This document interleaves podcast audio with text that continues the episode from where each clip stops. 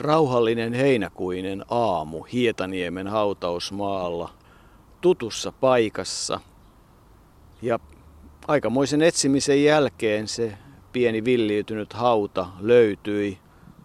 Mutta Arto, jos olisi ilta, niin nyt voisi vaikka hyräillä valssia. Kesäillä valssia voisi hyräillä, merikannon valssia.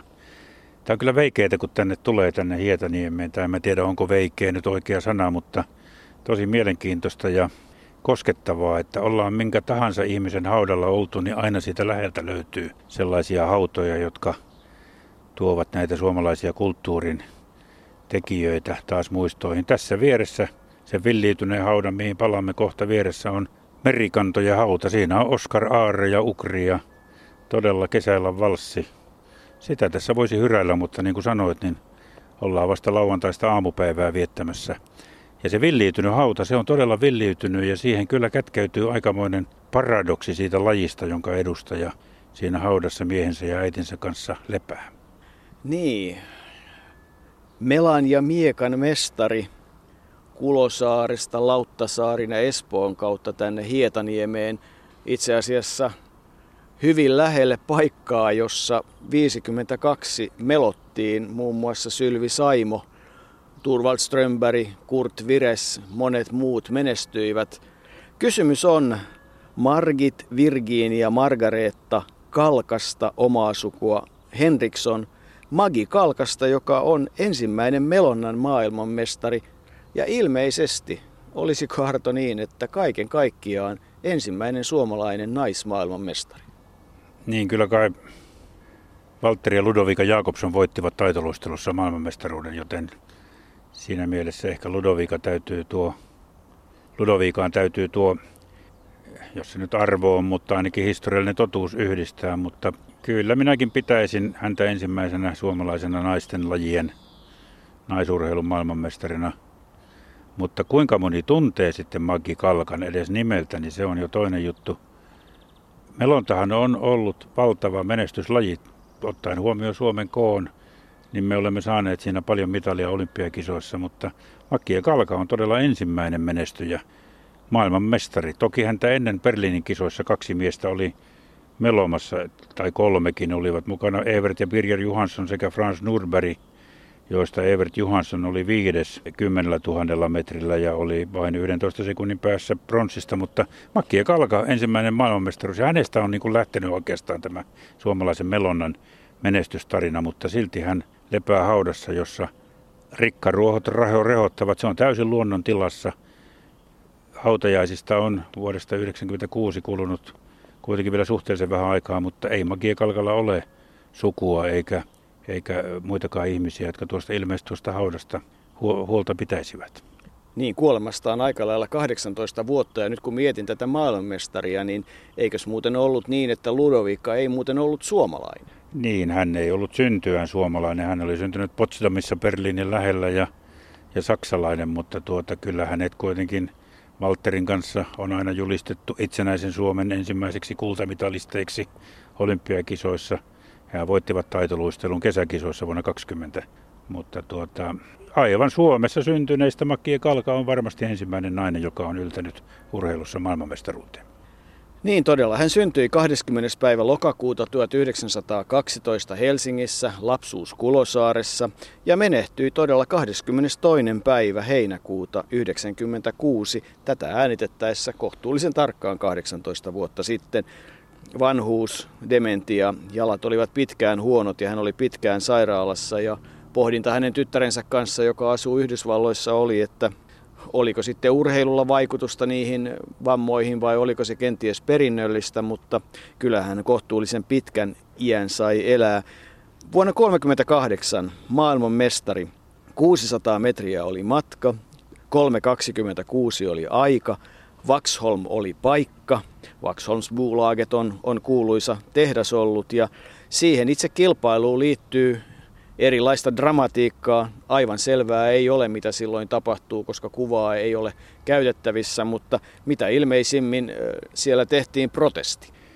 Suomi teki siellä protestin ja protestin kautta ilmeisesti sanotaan jälleen kerran, koska aivan tarkkaa faktaa ei ole, niin protestin kautta tuo maailmanmestaruus tuli jo edellisenä vuonna Idrottsbladetin haastattelussa Maggi Kalka oli veikannut, että hänen pahin vastustajansa näissä ensimmäisissä naisten maailmanmestaruusmelonoissa tulee olemaan tsekkoslovakialainen Pavli Sova ja niin hän siinä kävi. Eli tuolla Ruotsissa Pavli Sova oli se, joka sitten siinä loppuvaiheessa, loppurytäkässä jotenkin ajautui tai ehkä tahallaankin tai kilpailutuoksinassa meni Magikalkan kanotin eteen ja, ja tuota, voitti kilpailun, mutta siitä tehtiin protesti ja protesti meni läpi ja Kalkasta tuli maailmanmestari.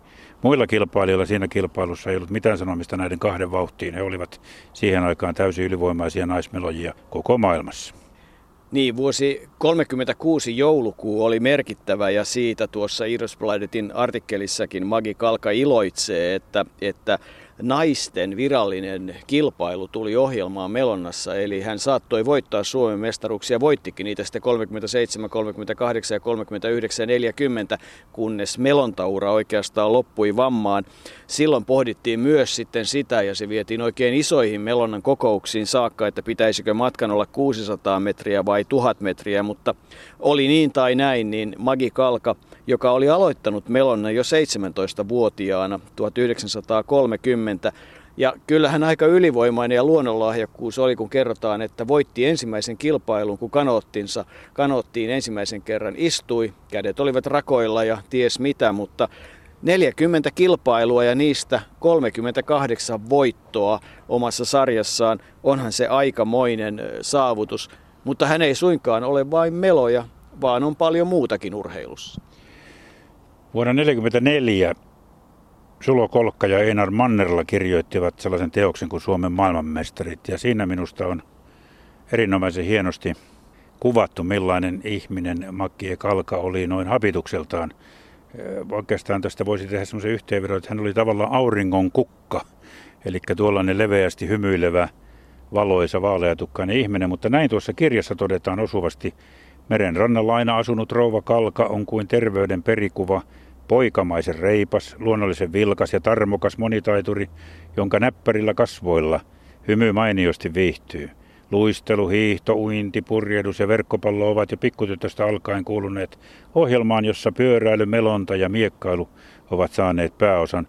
Kyllä se varmasti hyvin kuvaa, kun katsoo valokuviakin, niitä harvoja kuvia, mitä Maggie Kalkasta on olemassa, niin kuvaa häntä. Ja hänen tyttönimensä hän oli Henriksson, mutta Kalka tuli sitten avioliiton kautta. Harry Kalka oli hänen miehensä Helsingin Sanomissa, sanomayhtiössä työnjohtajana muun muassa palvellut, joka, joka myös rakensi nuo kanootit, joilla hänen vaimonsa sitten menestyi. Harikalkaa voidaan palata tarkemmin, koska hän on varsin mielenkiintoinen tyyppi, mutta kyllähän kun kuvausta on, niin eh, erässä artikkelissa kuvattiin, että Maggi on vahva rakenteinen, iloinen, temperamenttinen, siniharmaat, tummat silmät ja, ja vaaleat hiukset. Että hän on ollut hyvin tämmöinen persoonallinen kaiken kaikkiaan, mutta että sen lisäksi, että hän meloi siis vuoteen 40, niin hän jo 29 otti toisen sivulajiin, eli miekkailun. Ja, ja hauskaa on, että hän ei ollut koskaan olympiaedustaja Melonnassa, ennen kaikkea sen takia, että vuoden 40 Helsingin olympiakisoja ei koskaan tullut ja tuli se loukkaantuminen ja sitten tuli tietysti myös raskaus ja tytär, mutta vuonna 1952 siinä toisessa lajissaan hän oli olympiaedustaja. Silloinkin hiukan loukkaantumisen vuoksi se florettikilpailu ei Helsingin olympiakisoissa mennyt ihan niin kuin piti jalkavaiva vaivasi ja hän oli alkuerässään viides, mutta yhtä kaikki kahdessa lajissa aika kovalla tasolla. Melonassa maailmanmestari ja miekkailussa sitten olympiakävijä. Ja miekkailussa hän oli mukana hyvin pitkään. Hän oli jonkunnäköisissä tehtävissä myös Montrealin olympiakisoissa miekkailujoukkueessa vuonna 1976. Vielä kun katselee tuota hautaa, joka on siis aika villiintynyt, ja siitä joudutaan todella noita kasveja vähän kädellä taittamaan, että sieltä löytyy harrykalkan ja makkiekalkan nimi. Toisessa laatassa on sitten äiti, joka, joka kuitenkin oli koko elämänsä hänkin mukana tyttärensä kanssa eri puolilla. Niin täytyy sanoa, että tuo paradoksi, mistä alussa mainitsin, niin on kyllä aika iso, koska Makie Kalka on kuitenkin ensimmäinen todellinen menestyjä suomalaisessa melonnassa. Ja kun tiedetään, miten Melonnassa on kuitenkin menestystä sen jälkeen tullut. Peräti viisi olympialaista kultamitalia Helsingin, Helsingin olympiakisoissa. Kurt Vires ja Yrjö Hietanen voittivat kaksikin kultamitalia tuhannella ja kymmenellä tuhannella metrillä kajakki kaksikoissa. Sylvi Saimo tietysti yksikköjen kultaa naisissa ja Torvald Strömberg kymmenellä tuhannella metrillä kultaa. Ja sitten Mikko Kolehmainen Barcelonassa vuonna 1992. Ja naismeloja on ollut ihan viime päiviin asti, on, on Jenni Honkanen ja Anne Rikala. Niin kyllä minun mielestäni esimerkiksi Melontaliitto voisi tehdä jonkunnäköisen operaation ja tuoda jotain ryhtiä tähän Makkien Kalkan hautaan. Toisaalta muistetaan, että Makkien Kalka piti luonnosta ja kasveista ja ehkä tämä jollain tavalla sitten tämä kasvien, olkoonkin vähän tuollaisia rikka, rikkakasveja, mutta kasvien runsaus, niin kuvaa ehkä parhaiten hänen viimeistä lepopaikkaansakin, jos näinpä ajattelee. Magia Kalka oli vielä viikko sitten hyvinkin tuntematon sen jälkeen alkoi tapahtua, kun saimme yhteyden Yhdysvaltoihin, hänen tyttärensä meihin tai maihin. Ja sitten käynti Lauttasaaressa oli aika opettava. Nappus Liljeberg on syntynyt 1916, 15 henkilökohtaista Melonan Suomen mestaruutta ja hänen vaimonsa Haaga Liljeberg viisi mestaruutta, voittanut muun muassa Sylvi Saimon. He kertoivat jonkin verran siitä, miten Maggi Lauttasaaressa vaikutti. Lauttasaarihan oli siinä mielessä hauska paikka ennen sillan rakentamistakin jo, että vuonna 1933 perustettiin ensimmäinen seura, eli Drumsö Kanotister ja vuonna 1935 Drumsö Badlar Club ja jo siihen aikaan näillä seuroilla oli sellainen pieni ero, että, että Kanotister oli enemmän niin sanotusti paremman väen seura ja Drumsö Badlar Clubberiin tuli sitten enemmän työväenpohjaisia, mutta oli miten oli. Magi Kalka oli Drumsö Kanotister-seuran jäsen ja hän oli ollut aiemmin Helsingin soutuklubissa ja Mohikaanit nimisessä seurassa, joka ei sano yhtään mitään.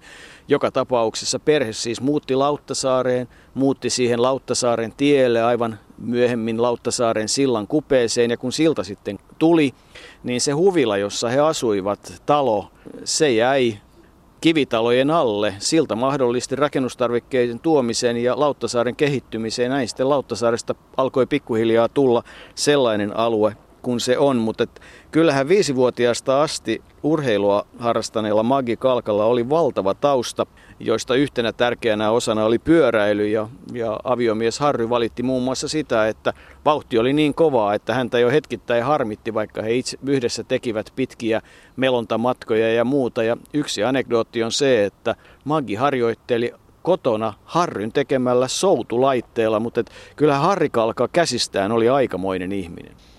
Niin, tytär Mai muistelee, että isä teki kaikki lelutkin hänelle ja, ja niin kuin tuossa todettiin alussa, niin teki myös kanootit ja, ja teki myös sen veneen, jolla koko perhe asui jonkun aikaa Belgiassa. Sekin on tietynlainen seikkailu varmasti ollut. Harry oli sen rakentanut ja silloin oli myös Mägien äiti mukana tuolla Belgian matkalla. Siinä laivassa asuttiin ja, ja Belgiassa oltiin. Tarina ei kerro, että mitä kaikkia töitä Harry siellä Belgiassa teki, mutta ainakin Maggie harrasti miekkailua, koska oli jossain suuressa belgialaisessa kilpailussa kolmas. Tämä tapahtui siis sodan jälkeen, kun, kun tuota käsi oli revähtänyt vuonna 40 Magielta niin, että hän ei voinut melontaa enää harrastaa. Ja miekkailu tuli sitten ilmeisesti. Se käsi, jolla hän miekkaili, oli kuitenkin siihen lajiin sopiva, mutta että Belgiassa hän oli kolmas ja Suomen suurkisoissa hän menestyi 47, mutta ei sitten siellä Helsingissä niin hyvin, vaan jäi Floretissa alkukilpailu tai alkukisan viides oli omassa lohkossaan eikä päässyt siitä jatkoon. Harry Kalka, joka oli siis hänen aviomiehensä ja, ja avioon ne menivät vuonna 1933. Harri oli syntynyt vuonna 1908 ja kuoli 17 vuotta ennen, ennen puolisoaan.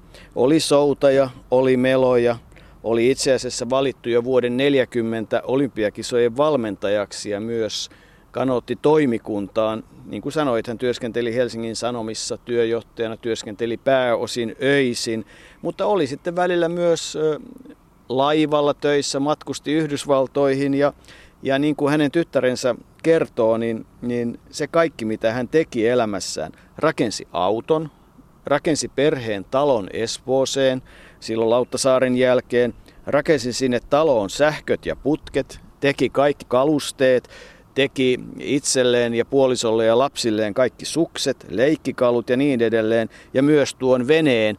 Ja lisäksi Nappus ja Haaga Liljepäri kertoivat, että, että Harry oli taitava tekemään käsillään myös vaatteita, neuloi, virkkasi, kutoi ja teki kaikkea muuta. Eli hän on ollut varsinainen monitaitoinen ihminen, jonka elämä on ilmeisesti ollut aika rankkaa, nimittäin hän haavoittui sitten myös sodassa ja oli yksi niitä ainoita omassa joukko-osastossaan ja ei henkiin, eikä se lapsuuskaan ole ollut mitään ihan ruusuilla tanssimista. Kuvaavaa on se, että kun tytär Mai tai Mei, miten vaan, ristittiin 41, hän oli syntynyt toukokuussa 22. päivä toukokuuta 41, niin Harry pääsi käymään ristiäisissä lomalta ja ei muuta kuin takaisin sotahommiin.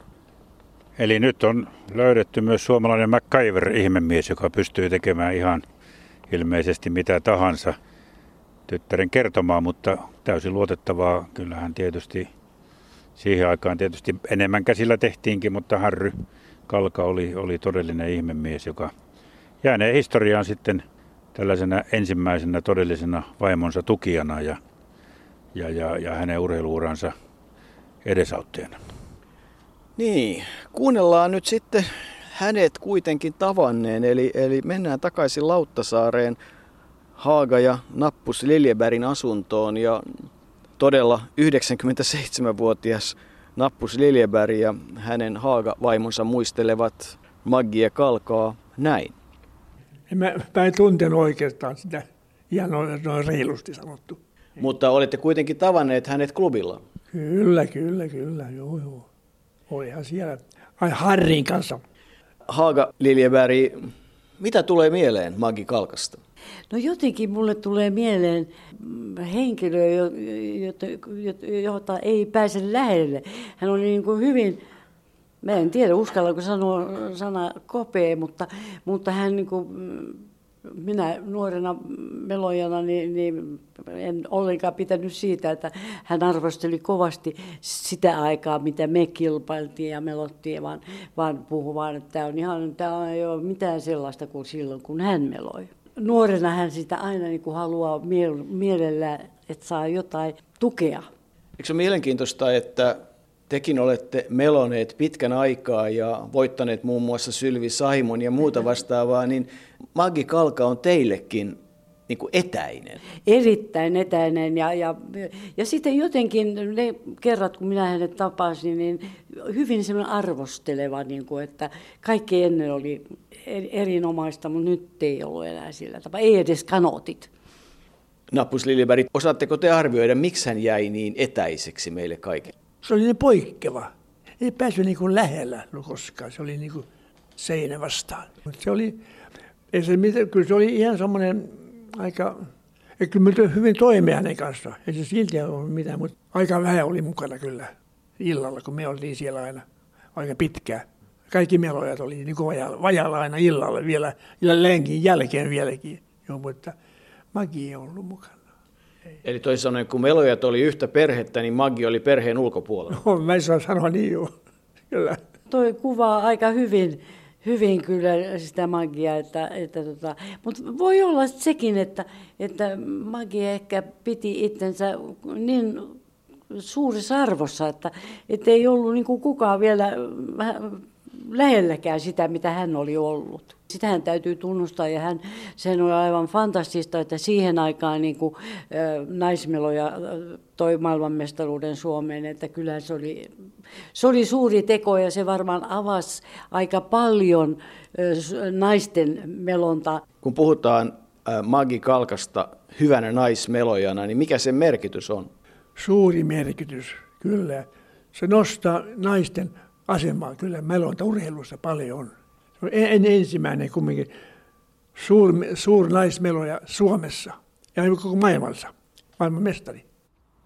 Varsinainen persoona Magia Kalka on ollut ja todella hänen tyttärensä May Blacker nykyisin, hänen aviomiehensä Pauli asuvat puolentoista tunnin matkan päässä New Yorkista pohjoiseen ja, ja se tarina, miten nämä kaksi, tytär ja Paul sitten tapasivat, liittyy kirjeen vaihtoon. Eli, eli Paul oli innostunut löytämään urheilusta ja matkailusta pitävän kirjeenvaihtokaverin ja sellainen 60-luvun alussa löytyi. Tähän väliin täytyy sanoa, että yritin muistella, että miten tuo kesäillanvalssi menee, kun nuo merikannot tuossa vieressä lepäävät, mutta, mutta tuota, jäi siinä vaiheessa kuulematta, että joko kerroit siitä, jos palataan vielä tuohon Makki ja Kalkan melontauraan, miten rämäkkä hänen kansainvälisen uransa alku oli.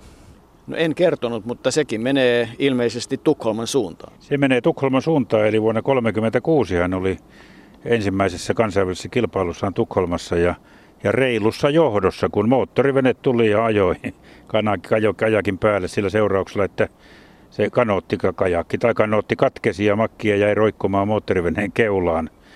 Myöhemmin moottoriveneen epätoivoinen kuljettaja oli selittänyt, että ei halua nähnyt makkieta, koska muut kilpailijat olivat niin paljon jäljessä. Se ehkä kuvaa kanssa sitä, miten vahva vaikka Magie, vaikka, vaikka tosiin aloitti Melona vasta 17-vuotiaana, mutta kehittyi siinä nopeasti ja ilmeisesti oli erittäin vahva ja pystyi sitten sinä aikana hallitsemaan markkinoita sitä tsekkoslovakkialaista Pauli Souvaa lukuun ottamatta, joka hänkin sitten joutui protestin kautta ja tyytymään hopeaan maailmastaruuskilpailussa. Siihen aikaan iso merkittävä kansainvälinen kilpailu oli Lauttasaaren ympäri melonta ja Maggi Kalka voitti sen 37, 38 ja 39 ja muistan kun tehtiin muun muassa Turvald Strömbergia ja Kurt Virestä tähän sarjaan, niin en oikein osannut oivaltaa, että Lauttasaaren ympärimelonta on ollut niinkin iso kilpailu kuin on ollut. Se on ollut kansainvälisesti kovin arvostettu. Se tulee nyt oikeastaan tämän Maggikalkan myötä selväksi. Mutta jos palataan vielä siihen hänen tyttäreeseensä ja, ja todella siihen, miten Pauli ja, ja tytär sitten vaihtoivat, olivat kirjeenvaihdossa. May halusi oppia englannin kieltä ja, ja, ja sitten pari vuoden kuluttua tuli tilanne, jossa Paul sitten tuli Suomessa käymään ja, ja tytär, Magien tytär May lähti käymään Yhdysvalloissa sillä seurauksella, että asiat johtivat toiseen ja he menivät naimisiin, saivat sitten kaksi lasta ja, ja nämä lapsenlapset olivat Magille sitten hyvin tärkeitä. Hän vieraili usein Yhdysvalloissa ja, ja me ja Paul sitten vierailivat myös useaan kertaan Suomessa ja lastenlapset vierailivat Suomessa Maggien luona ja viettivät täällä pitkiä aikoja. Anekdootti on se, että, että haluttiin säilyttää ruotsin kielen taito, jotta lapsenlapset ja lapset pystyisivät keskustelemaan Maggin kanssa. Niinpä pitkään Yhdysvalloissa vuodesta 1967 saakka asunut Mai puhuu vielä ihan sujuvaa ruotsia ja on opettanut sen taidon lapsilleen. Niin, kaksi tytärtä on, on Mailla ja tyttärillä on sitten kaikkia neljä lastenlasta on, on syntynyt, eli kaksi poikaa, kaksi tyttöä. Asuvat Pohjois-New Yorkissa, Wappingerissä puolitoista tuntia New Yorkista aikaisemmin, vähän lähempänäkin. Mai oli kertonut sinulle nimenomaan, kun puhuit hänen kanssaan puhelimessa, että oli tosi vaikea purkaa sitten koti, kun äiti oli kuollut täällä Suomessa ja lähteä vuonna 1996 tietäen, että tuskin enää kovin montaa kertaa Suomeen CG palaisi. Hänen miehensä Paul muuten on sanonut, että Helsinki on yksi kauneimmista kaupungeista, jossa hän on vierailut. Ja ei tässä ole kovinkaan kauan aikaa, kun joku lehti maailmalla oli valinnut Helsingin yhdeksi maailman romanttisimmista kaupungeista, joten eikä tämä hassumpi paikka ole. Pitäisi vielä opettaa käymään täällä Hietaniemessä ja tutustumaan tätä kautta suomalaiseen kulttuuriin, niin, niin, niin kyllä, kyllä Helsingissä on paljon sellaista, mikä on säilyttämisen ja arvostamisen arvoista. Magi Kalka, hänelle kasvit, kukat, luonto olivat tärkeitä asioita ja siitä oikeastaan on ymmärrettävissä, miksi Harri sitten rakensi perheelle omin käsin, niin kuin todettua, talon Espooseen paikalle, joka vielä siinä vaiheessa oli oli ilmeisen luonnon keskellä, koska kerrotaan, että hirvetkin sieltä ikkunasta joskus alkuvaiheessa ja rakennusvaiheessa katselevat, että mitä kummaa tänne tapahtuu.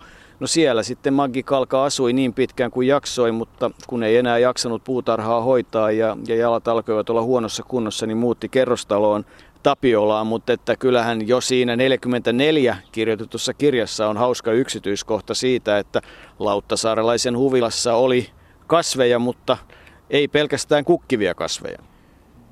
Ei, mikähän vimma Maggie Kalkalla on mahtanut oikein olla sydämessään tai sielussaan, mutta kaktus oli se kukka tai kasvi, jota hän rakasti yli kaiken. Kai niitä oli joku parhaimmillaan 2500 kaktusta hänellä kotonaan, joten aika piikikästä menoa voisi sanoa. Tytär Maihan oli kertonut, että, että äh, kun Makia Kalkalla oli myös Saksan paimenkoira, että on kuva, jossa – Saksan paimenkoiran uhkiin noita kaktuksia ja lienee saanut sitten piikkejä nenäänsä. Tytär siinä arveli, mutta ehkä ei kuitenkaan, mutta kaktus oli se, jota, josta Makki ja Kalka piti. Totta kai kaikesta luonnosta, mutta tulee mieleen, että ehkä jatkossa tuohon Makki ja Kalka haudalle noiden villiintyneiden kasvien sekaan voisi kenties muutama kaktuksen tuoda.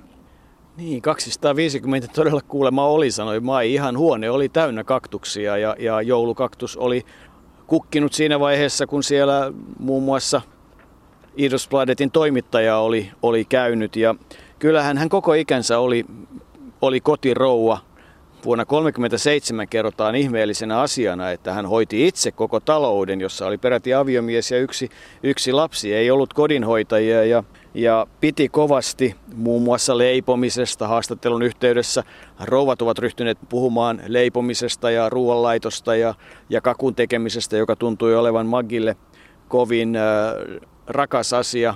Kahvia ja kakkua tarjottiin, mutta ei paljon muuta. Niin, ei paljon muuta, koska tuota, tiedot kertovat, että makkien kalkan, jos nyt nautintoaineista puhutaan, niin ainoa nautintoaine oli tuo kofeiinia sisältävä kahvi. Mitään muuta piristystä elämään hän ei muiden nesteiden kautta tarvinnut, vaan elämä oli tuollaista aurinkoista. Kyllä edelleenkin olen sitä mieltä, kun katsoin noita kuvia uudelleen tässä istuessamme tuo haudan äärellä, että kyllä auringon kukka on semmoinen kasvi, joka kuvaa hyvin ihmistä, joka rakasti kasveja ja eläimiä. Eihän kaktuksen näköinen ollut missään vaiheessa, vaan iloinen, vaalea, keltainen, aurinkoinen, hymyilevä ihminen, jolle elämä varmasti oli aika hienoa aikaa. Sellaisen kuva ainakin noista tiedoista ja kuvista saa. Niin, se mietityttää, että, että kun hän harrasti siis kaikkea mahdollista urheilua viisivuotiaasta alkaen ja, ja todella äiti oli ilmeisesti ammatiltaan – pyykkäri, siivooja ja kuitenkin sitten harrastukseen kuului tennistä ja purjehdusta ja hiihtämistä, niin, niin jostain ne varusteet ovat tulleet. Maggi Kalkan isästä ei oikeastaan ole selkeästi tietoa. Harrin hän tapasi Melonnan kautta ja, ja todella äiti asui heidän luonaan koko sen elämän ajan. Ja kyllähän Maggilla sitten muitakin harrastuksia oli. Mai muistaa puhelun loppuvaiheessa, että, että Yksi asia, mitä hän teki, oli posliinimaalaus. Val- maalasi valtavasti kuppeja ja lautasia, joita jonkun verran on sitten vielä tällä hetkellä Yhdysvalloissa, mutta se oli hänelle rakas harrastus. Ja, ja kyllähän se niin on, että siinä vaiheessa, kun televisiota ja muuta viihdettä ei ole ollut, niin liikunnalle ja kaikelle muulle tekemiselle, präkäämiselle on ollut tilaa. Se näkyy hyvin myös Magie Kalkan elämässä, joka kuitenkin on ollut urheilua koko elämä ihan oikeastaan alusta loppuun saakka. Kyllä hän ohjasi sitten jonkin verran myös melojia. Siellä oli jossain vaiheessa Kai Drumsön kanotisterien varapuheenjohtaja ja tiedot kertovat Helsingin miekkailijoista, että hän jonkun verran junioreita siellä otti siipiensä suojaa ja opasti, mutta muuten taisivat elää elämää aika lailla Harryn kanssa omalla tavallaan niin kauan kuin Harri eli ja ne lapsen lapset siellä Yhdysvalloissa olivat tärkeä asia. Mutta kyllähän Magie Kalka varmasti yksi tuntemattomammista suomalaisista urheilumenestyjistä on, ei kai siitä mihinkään pääse. Ei siitä mihinkään päästä, mutta toivottavasti hänet nyt tunnetaan tämänkin ohjelman jälkeen paremmin. En tiedä tuo Kalka-nimi, ei hänen tyttärensä Maikaan tiennyt mistä päin se on maailmaa kotoisin, onko se unkarilainen tai virolainen tai jostain sieltä. Ei se ainakaan Kalkkaarista ole, kuten Hannu Koskivuorella oli tapana sanoa vuoden 1988 olympiakaupunkia. Mutta Makie Kalka ja Harry Kalka, he lepäävät nyt tuossa haudassa. Harry lähti, kuoli syöpään jo vuonna 1981 ja kuten totesit alussa, niin Magien viimeiset vuodet olivat sitten aika raskaita, mutta muisto hänestä on kuitenkin mielestäni se auringonkukka.